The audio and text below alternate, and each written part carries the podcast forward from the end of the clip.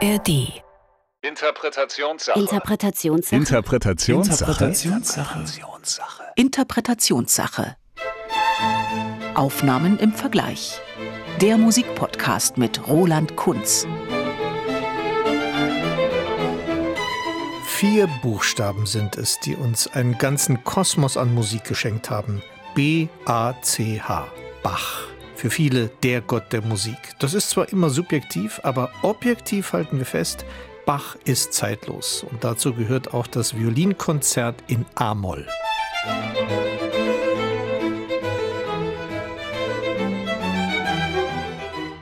Als ich im März 1714 in Weimar zum Konzertmeister ernannt wurde, pflegte ich einen regen Kontakt zum Dresdner Musikdirektor Johann Georg Piesendl, der mir herrliche Vivaldi-Partituren zukommen ließ, virtuoser, bravouröser Stoff, der mich durchaus zu meinen eigenen Violinkonzerten anregte. Tja, wäre zu schön, wenn wir solch einen kleinen Bericht von Johann Sebastian Bach vorliegen hätten. Ein Brief, ein Tagebucheintrag, etwas dieser Art, wie es andere Komponisten in aufschlussreichen Zeilen hinterlassen haben. Aber Bach? Nein, nichts der Art. Die Zeilen waren von mir erfunden. Das Autobiografische kommt bei diesem Bach viel zu kurz. Dort, wo Mozart in seinen Briefen etwa an den Vater in überschäumenden Tiraden gegen diesen und jenen wettert und seine Arbeit an Werken dokumentiert, da ist bei Bach Schweigen, 20 Kinder hat er gezeugt und ein unglaubliches Pensum an Verpflichtungen pädagogischer und kompositorischer Art hat er absolviert. Zuerst in Diensten des Adels in Weimar und Köthen, dann als Thomas Kantor in Leipzig mit den Korinthenkacker Ratsherren, die gar nicht wussten, welch ein Genie sie da an Land gezogen hatten. Ich glaube, es liegt auf der Hand, dass Bach einfach nicht seine Arbeiten kommentieren und dokumentieren wollte, und konnte, sondern dass er einfach komponierte. In diesem Fall in A-Moll ein Violinkonzert, dessen genaue Entstehungszeit überhaupt nicht klar ist.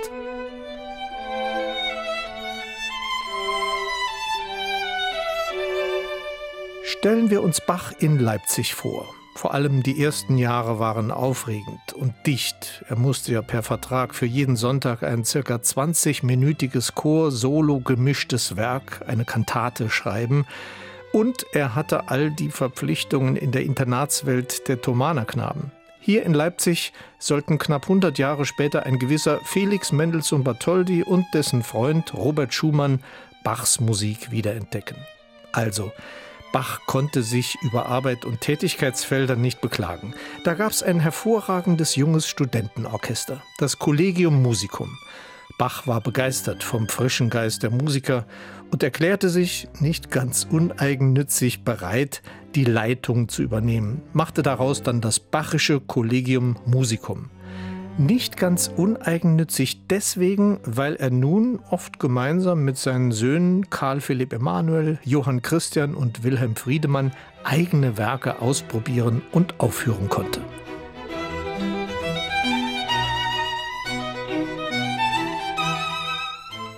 Es ist möglich, dass auch das Violinkonzert in A-Moll für dieses Orchester und für einen jener höchst beliebten Konzertabende komponiert wurde.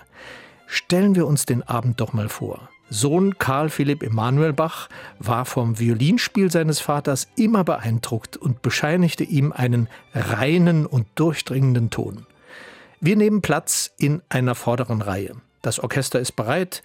Der damals etwa 45-jährige Johann Sebastian hat eben als letzter die Bühne betreten und hält die Geige in der Hand. Er selbst wird den Solopart übernehmen. Was glauben Sie, wie er diesen ersten Satz seines A-Moll-Violinkonzerts angeht? Etwa so tänzerisch wie Hilary Hahn mit dem Los Angeles Chamber Orchestra?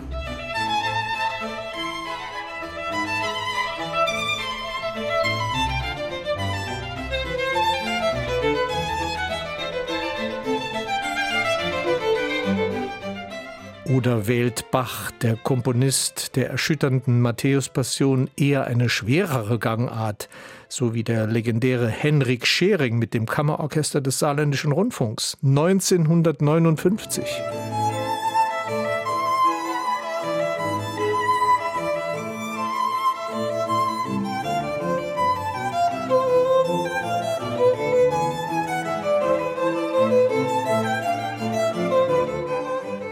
Henrik Schering mit der modernen Geige. Die hat Bach in keinem Fall in der Hand.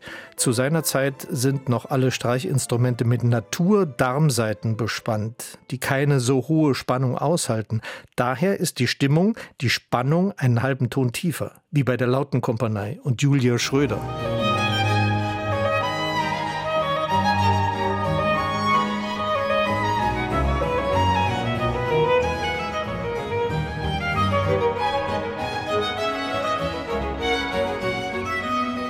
Den Bildern und Berechnungen nach soll Johann Sebastian Bach damals satte 110 Kilogramm Körpergewicht auf die Orgelbank der Thomaskirche gebracht haben. Und so steht er nun wohl auch in aller Körperfülle vor dem Bachischen Collegium Musicum. Also doch etwas behäbiger, wie bei Yehudi Menuhin und dem Bath Festival Orchestra 1962?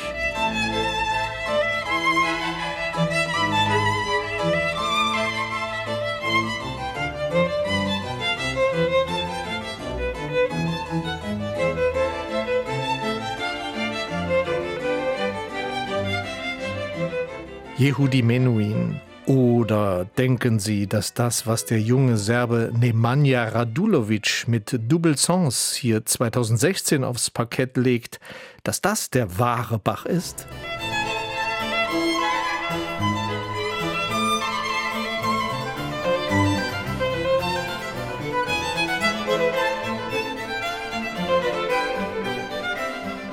Das ist schon krass. Da gibt es wirklich eine große Spannbreite der Ansätze und es wird klar, alles Interpretationssache. Das hat natürlich auch etwas mit der Zeit, dem Stand des Wissens in Sachen Aufführungspraxis und dem Zeitgeschmack zu tun. Das Gesamtpaket war um 1960 natürlich noch ein ganz anderes als 60 Jahre später, nachdem sich Leute wie Arnon Kur, Herwege oder Ton Kopmann in die Bach-Noten und Bach-Ära vergraben, recherchiert und all ihr Wissen an die nächsten Generationen weitergegeben hatten.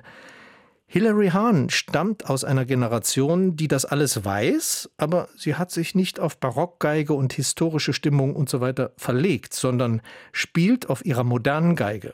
Tänzerisch, freudig beschwingt, so könnte man sich Bach vor den Studenten des Bachischen Collegium Musicum vorstellen. Hilary Hahn mit dem Los Angeles Chamber Orchestra.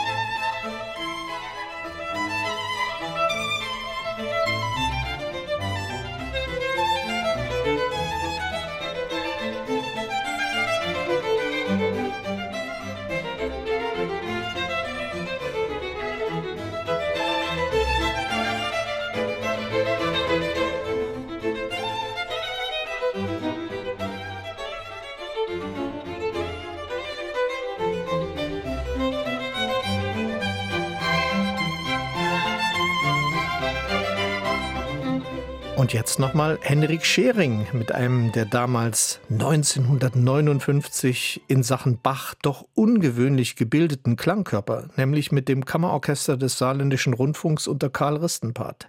Das Tempo langsam, gesetzt, jeder Ton von einer gewissen Exzellenz und Bedeutungsschwere. Man kannte um diese Zeit 1959 noch nicht die Leichtigkeit der Barockmusik, die später so viel Leben und Revolution in die Aufnahmen bringen sollte. Henrik Schering, der Brahms, Beethoven, Schumann-Interpret, spielt Bach. Und das ist in der Tat exzellent, wie er die Phrasen formt. Jeder Ton von gleicher Wertigkeit. Das war die damalige Bach-Einstellung. Musik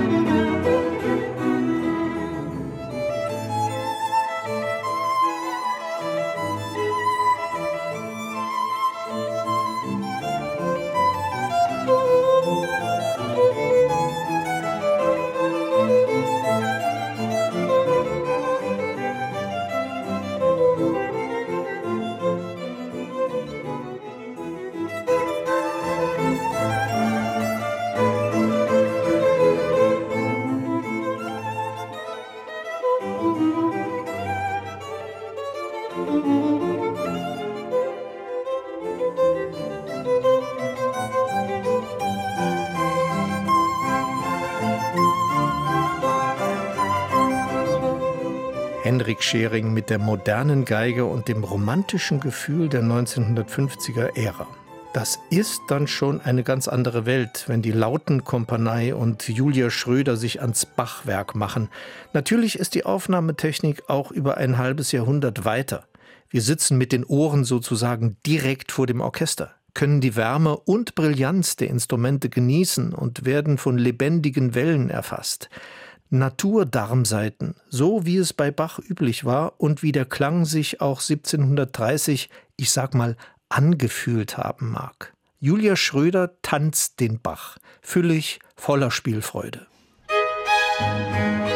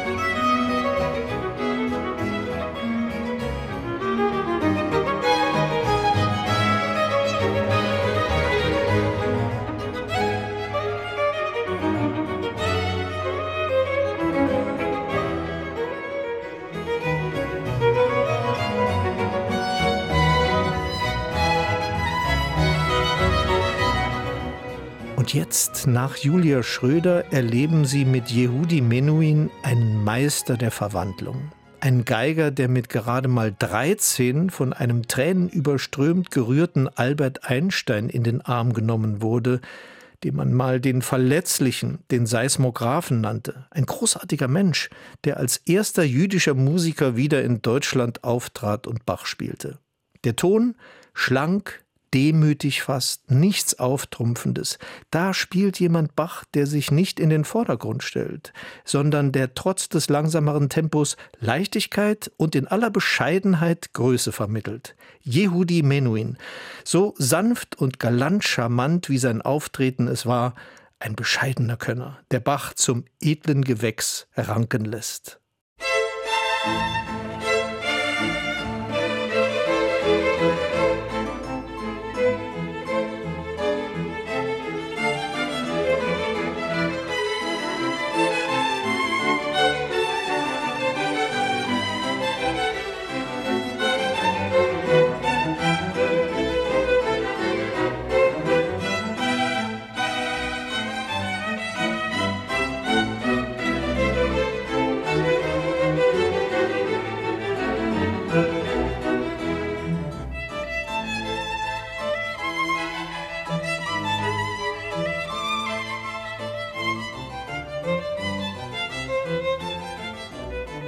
Yehudi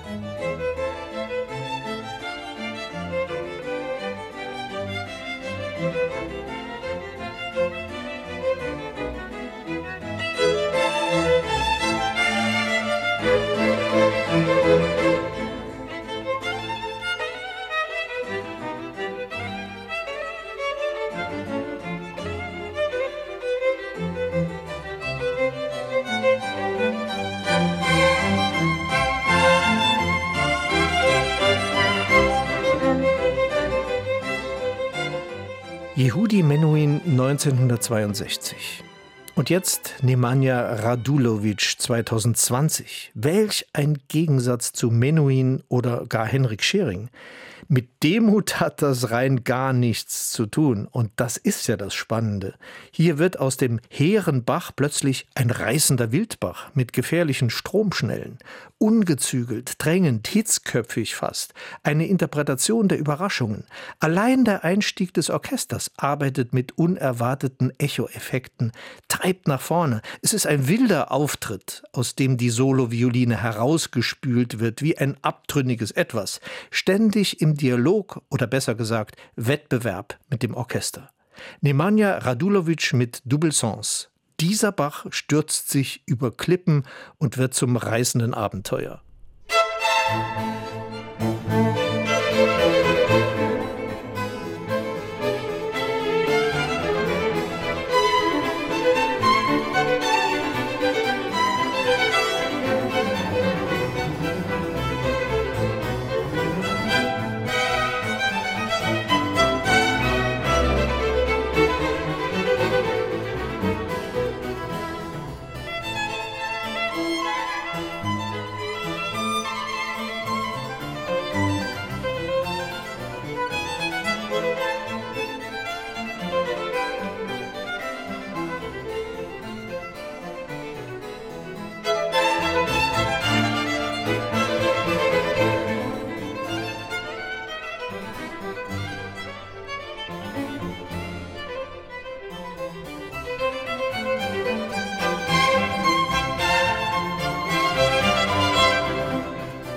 Ist doch Wahnsinn, oder? Was sagen Sie? In welcher Aufnahme finden Sie Ihren Bach? Noch einmal im Schnelldurchlauf. Die tänzerisch beschwingte Hilary Hahn mit dem Los Angeles Chamber Orchestra.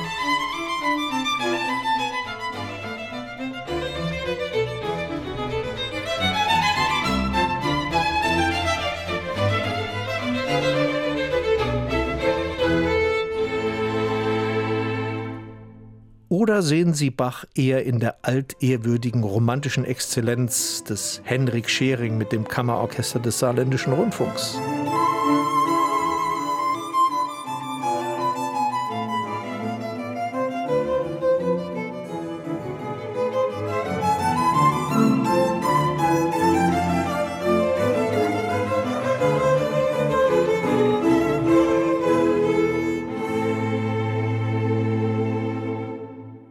Das war die historische Aufnahme von 1959. Oder lieben Sie doch eher Bach authentisch? Auch historisch, aber dieses Wörtchen bezieht sich hier auf die historischen Instrumente der Lautenkompanie mit Julia Schröder.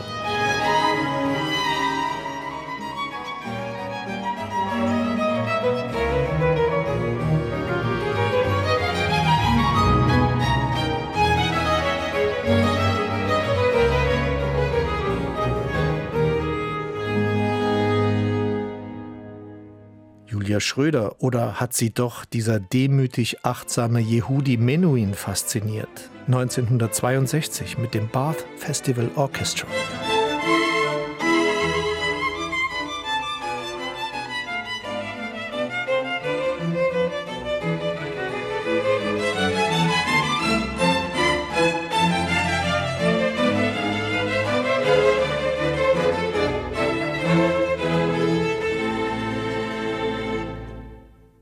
Yehudi Menuhin und nun noch der junge Serbe Nemanja Radulovic mit Double Sens, der Bach zum wilden Abenteuer werden lässt.